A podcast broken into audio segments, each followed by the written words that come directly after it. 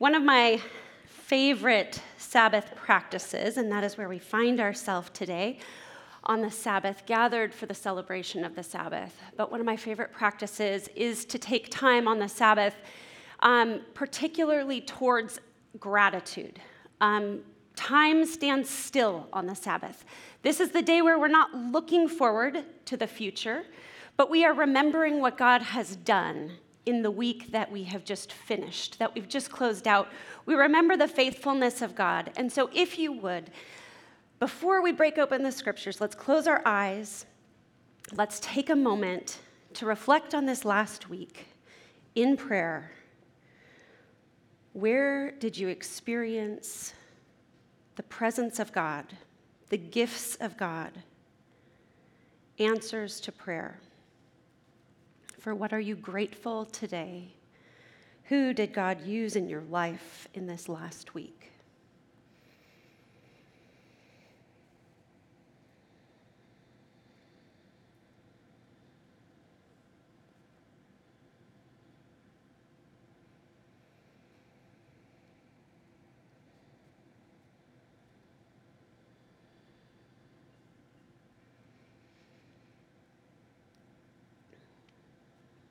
Lord, we are here to remember you, to celebrate you, and to orient our lives around your story.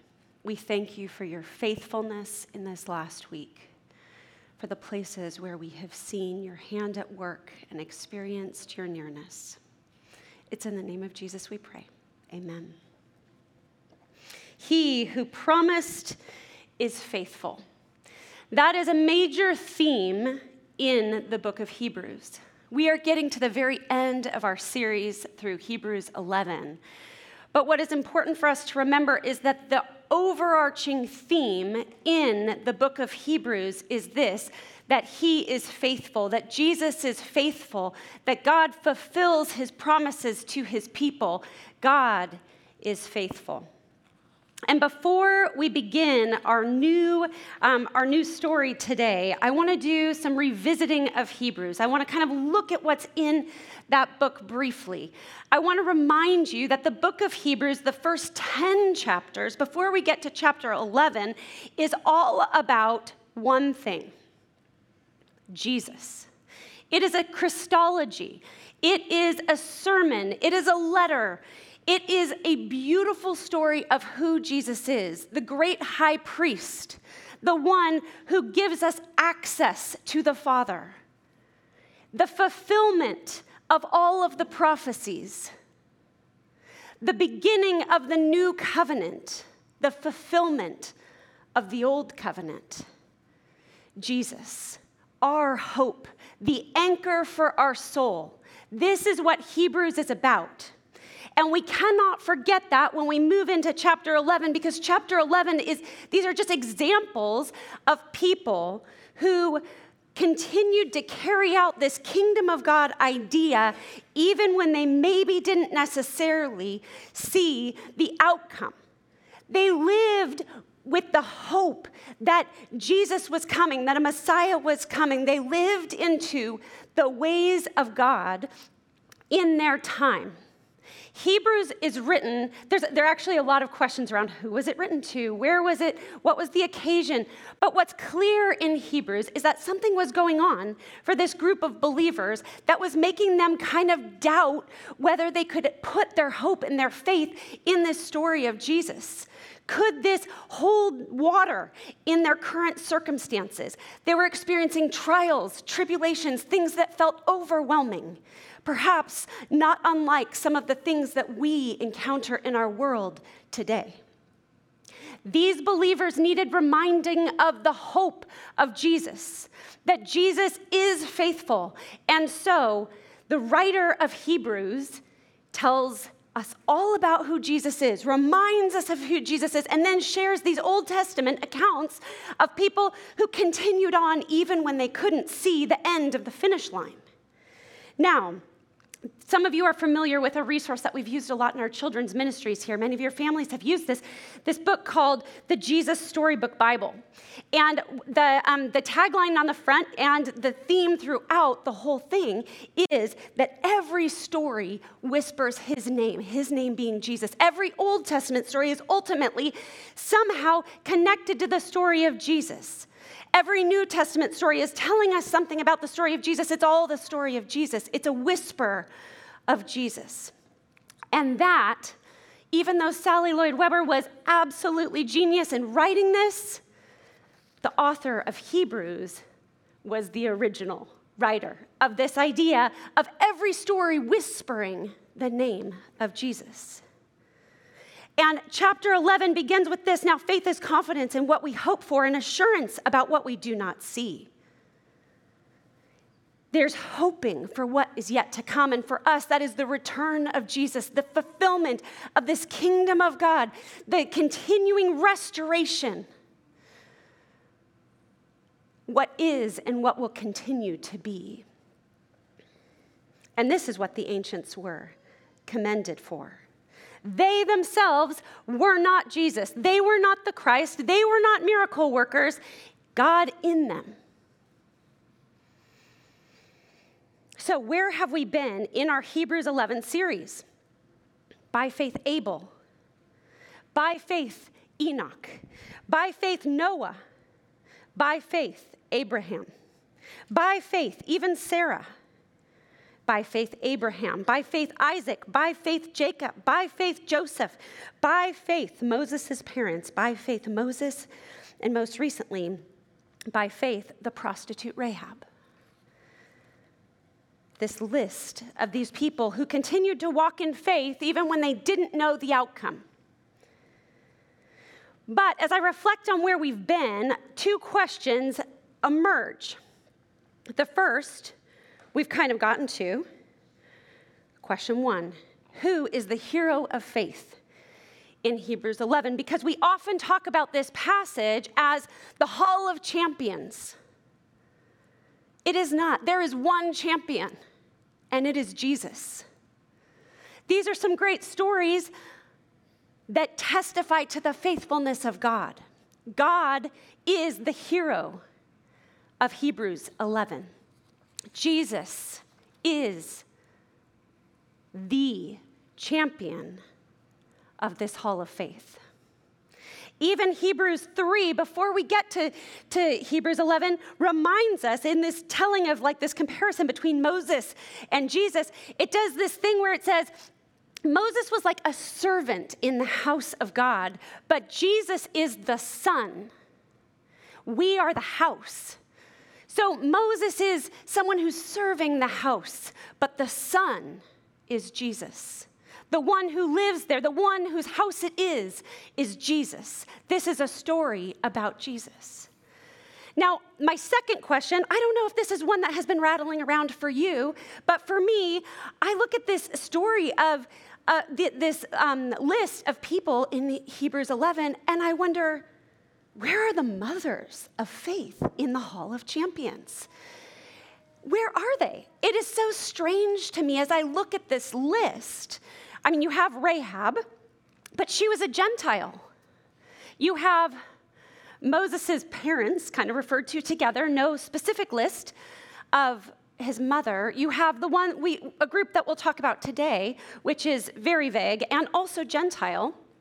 And then you have Sarah, you know, the mother, the mother.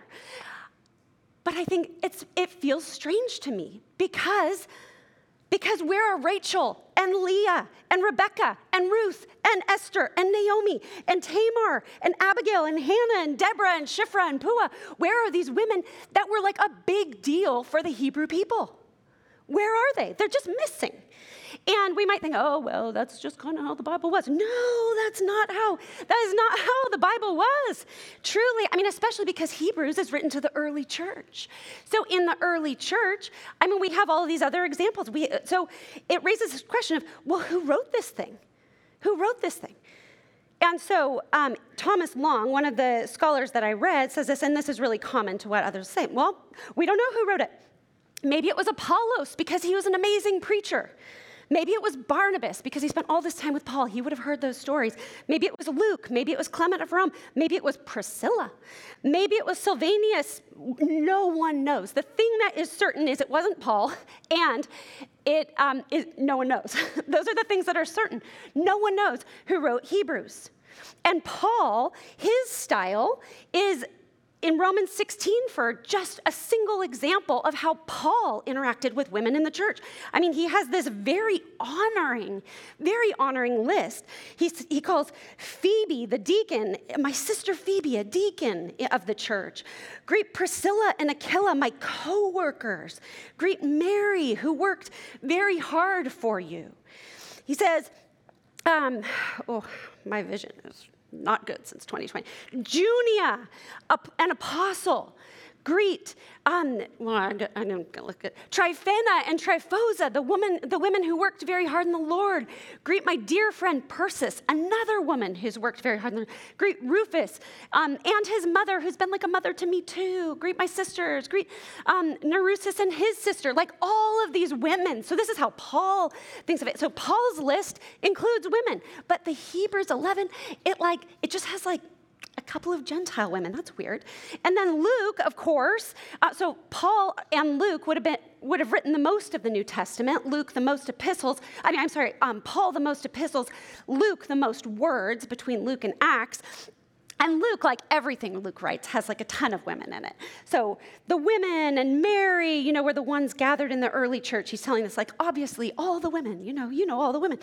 Um, and then Jesus, we know, had all of these women who followed him. Luke 8 tells us the story of, um, you know, Mary called Magdalene, Joanna, the wife of Chuza, Susanna, and many others. So there's all these. So, so Paul, Luke, and Jesus, all their lists all include a ton of women. So who wrote Hebrews 11 that just like left out all of all of the Jewish women? I, it's weird to me.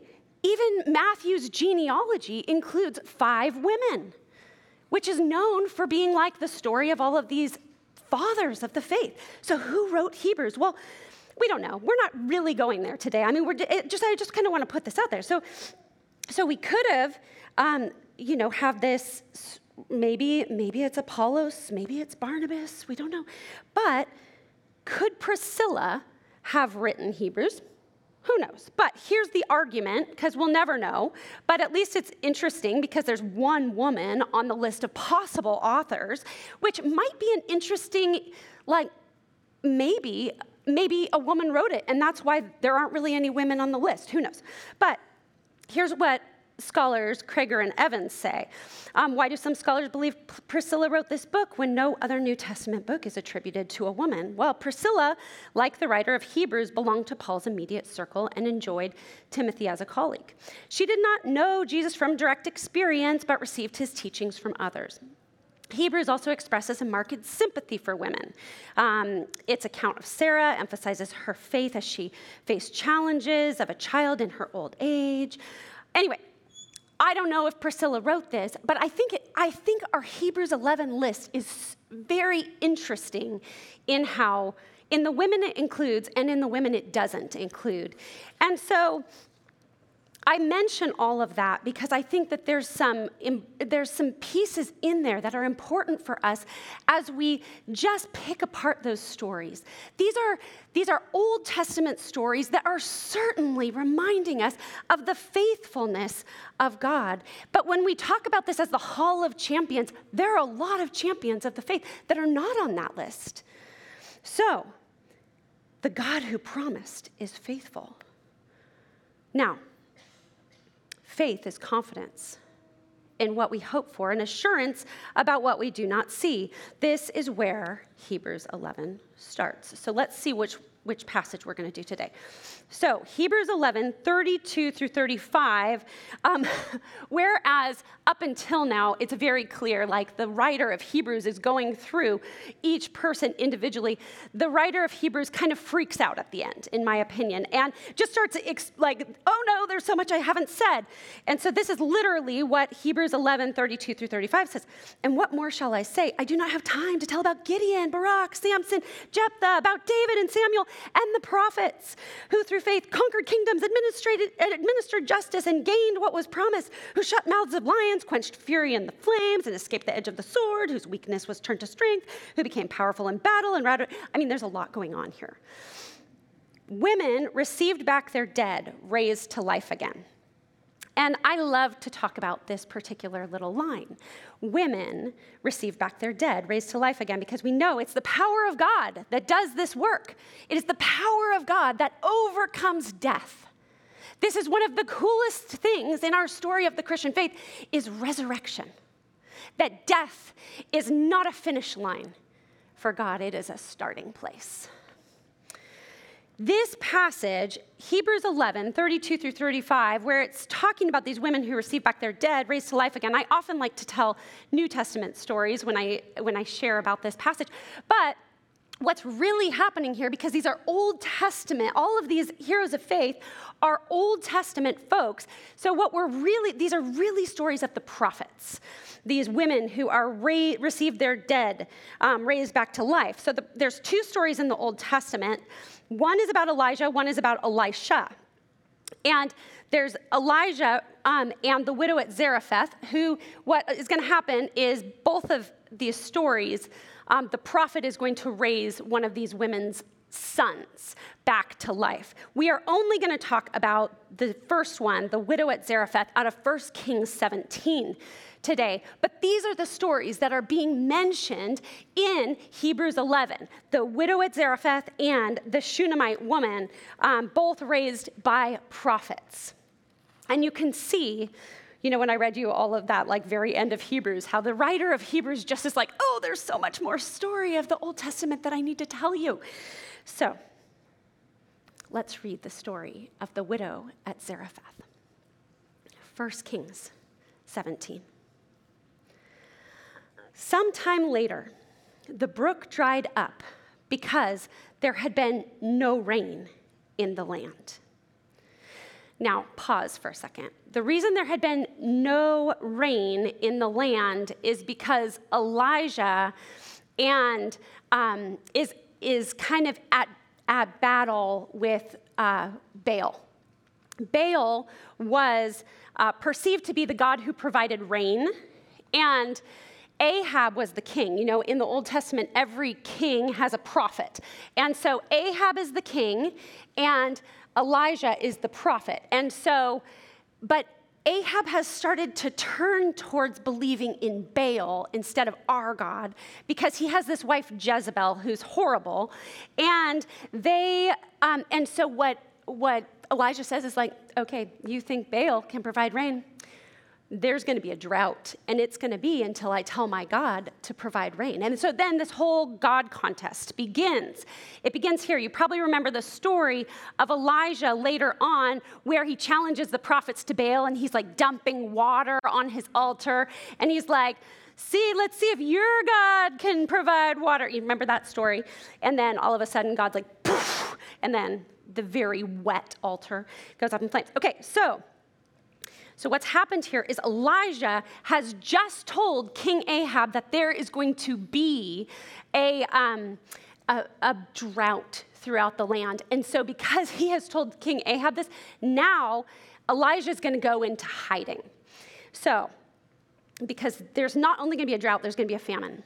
So then, in verse 8, then the word of the Lord came to him Go at once to Zarephath in the region of Sidon and stay there. Now, Zarephath, this is, this is such a crazy thing that God's asking Elijah to do because Zarephath is where Jezebel is from. This is like enemy territory. God is saying, go hide in enemy territory. Ah. Um, so, so go and hide there. I have directed a widow there to supply you with food. Now remember, widows did not have any right to property. They wouldn't have been able to work. You know, I mean, none of the um, transfer of possessions would have come to them. So, widow often meant poor. And that's why we see all throughout Scripture that. That the church is to take care of widows and orphans because these are people who don't naturally have some of those means themselves. So Elijah's being sent to stay with a a poor widow who um, in enemy territory so i've directed a widow there to supply you with food So he went to Zarephath. When he came to the town gate, a widow was there gathering sticks for her fire. This is the widow. He called to her and said, Would you bring me a, a little water in a jar so, may I, so I may have a drink? As she was going to get it, he called, And bring me, please, also a piece of bread.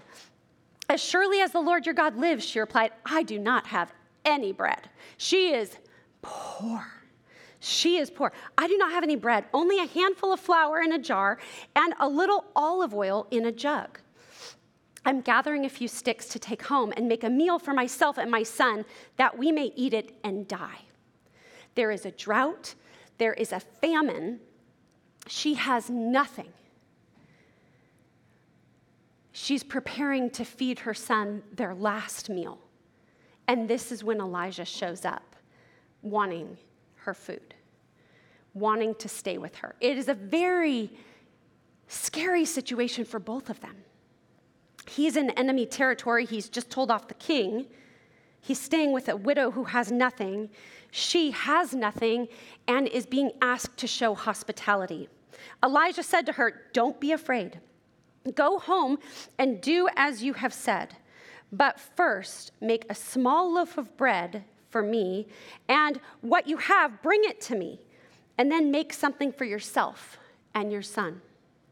For this is what the Lord says, the God of Israel the jar of flour will not be used up, and the jug of oil will not run dry until the day the Lord sends rain on the land. It will not run out. Just be faithful. It will not run out. The Lord is going to provide for you. Even though you're nervous, there will always be enough. Does this make you think of manna in the wilderness? Or of the jugs of wine at the wedding at Cana? Or the baskets at the feeding of the 5,000? There will always be enough, he says to her. So she went away and did as Elijah had told her. So there was food every day for Elijah and for the woman and for her family. For the jar of flour was not used up, and the jug of oil did not run dry, in keeping with the word of the Lord spoken by Elijah. With God, there's always enough. But sometime later, the son of this woman, who had walked in faithful obedience, who had provided out of her nothing, Sometime later, the son of the woman who owned the house became ill. The son, her future, the one who would provide for her in the future. He grew worse and worse and finally stopped breathing. She said to Elijah, Why do you, what do you have against me, man of God? Did you come to remind me of my sin and kill my son? So she's mad. She has just provided for Elijah. God has provided for her, but then she sees it as a trick from God. You let us live only to have this horrible thing happen. Her grief has turned to anger, as it does for so many of us. Grief turning to anger. Did you just come to remind me of my sin and kill my son? Give me your son, Elijah replied. He took him from her arms, carried him to the upper room where he was staying, and laid him on his own bed. Then he cried out to the Lord, Lord my God, have you brought tragedy even on this widow I'm staying with by causing her son to die? Is this the plan, God? Her son's going to die while I'm staying with her? Then he stretched himself out on the boy three times and cried out to the Lord, Lord my God, let this boy's life return to him. Lord, let this boy's life return to him. The Lord heard Elijah's cry, and the boy's life returned to him, and he lived. The women received their dead back alive because of the power of God. this horrible, a series of horrible things happened a drought, a famine. There's just enough for each day, but then tragedy befalls them. But this woman received her dead back alive. Elijah picked up the child and carried him down from the room into the house. He gave him to his mother and said, Look, your son is alive. Then the woman said to Elijah, Now I know that you are a man of God and that the word of the Lord from your mouth is the truth. Every story whispers Jesus' name. Every story of the Old Testament whispers the name Jesus. Jesus. Jesus, the one who can overcome death. Jesus, the hope of our salvation. Jesus, the anchor for our soul. Jesus, the miracle worker. And a similar story in John 11 when Mary reached the place where Jesus was and saw him, she fell at his feet and said, Lord, if you had been here, my brother would not have died. Her brother Lazarus, a very similar story. Whereas this widow at Zarephath, and even Elijah had said, God, how could you let this happen? In the New Testament, looking in Jesus' face, how could you let this happen? If you had been here, my brother would not have died. In this world, you will have trouble, but put your hope in God. Jesus, once more deeply moved, came to the tomb of Lazarus. It was a cave with a stone laid across the entrance. Take away the stone, he said. Jesus called out in a loud voice, Lazarus, come out the dead man came out, his hands and feet wrapped with strips of linen. And Jesus said to them, Take off the grave clothes and let him go. Jesus, the one who overcomes sin and death. Free him from his grave. He is alive again. He is alive. Every story whispers his name. The women receive their dead back alive. And in Luke 24, on the first day of the week, very early in the morning, the women took the spices they had prepared and went to the tomb. They found the stone rolled away from the tomb, but when they entered, they did not find the body of the Lord Jesus. While they were wondering about this, suddenly two men in clothes that gleamed like lightning stood beside them in their fright. The women bowed down with their faces to the ground, and the men said to them, Why do you look for the living among the dead? He is not here, he has risen. Remember how he told you while he was still with you in Galilee. He's alive. Jesus is alive. Every story whispers his name, and Jesus is coming back. He will return. In this world, we have trouble. In this world, there is grief. In this world, there is tragedy. This week, there have been horrific tragedies. We've grieved deeply the horror of what has happened in Lahaina. We've watched as wildfires have ravaged Canada, the Pacific Northwest, as, as um, Southern California is expecting hurricanes. We're, we're watching the world around, and these are just a few of the things we're watching in this world you will have trouble, but put your hope in Jesus because the story's not over. Jesus is coming back. Jesus is worthy of our hope. Jesus is worthy of our trust. And so, to the people to whom this letter of Hebrews was initially written, it or spoken even, it may have been a sermon. Whoever received this first, these Christians were starting to feel like, is this hope of Jesus strong enough to stand up to the trouble of the day? Yes, friends. Yes, church. the hope in Jesus is enough. We will have trouble, but Jesus is a firm anchor for our souls. So let us hold unswervingly to the hope we profess. For he who promised is faithful. He will do what he said, and all things will be made well. The story's not over yet. We worship a God who overcomes death.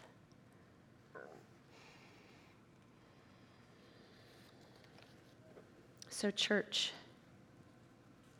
take heart. Jesus is our hope, and the story's not done.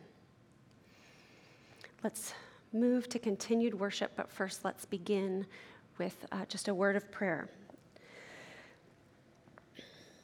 Lord, the trouble of our day is overwhelming to us,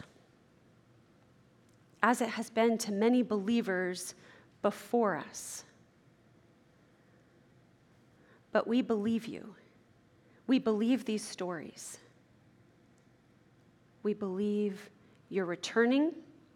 We believe you have conquered sin and death. We believe in your goodness. We know you are near. And so, Lord, we pray for that strengthening of our own souls, that those first recipients of this letter were offered that same encouragement. I pray that encouragement for the brothers and sisters of mine in this room. We pray that we will hold firm to you, the anchor for our soul. And as a response, Lord, we will stand to our feet and give you our worship. In the name of Jesus, we pray. Amen.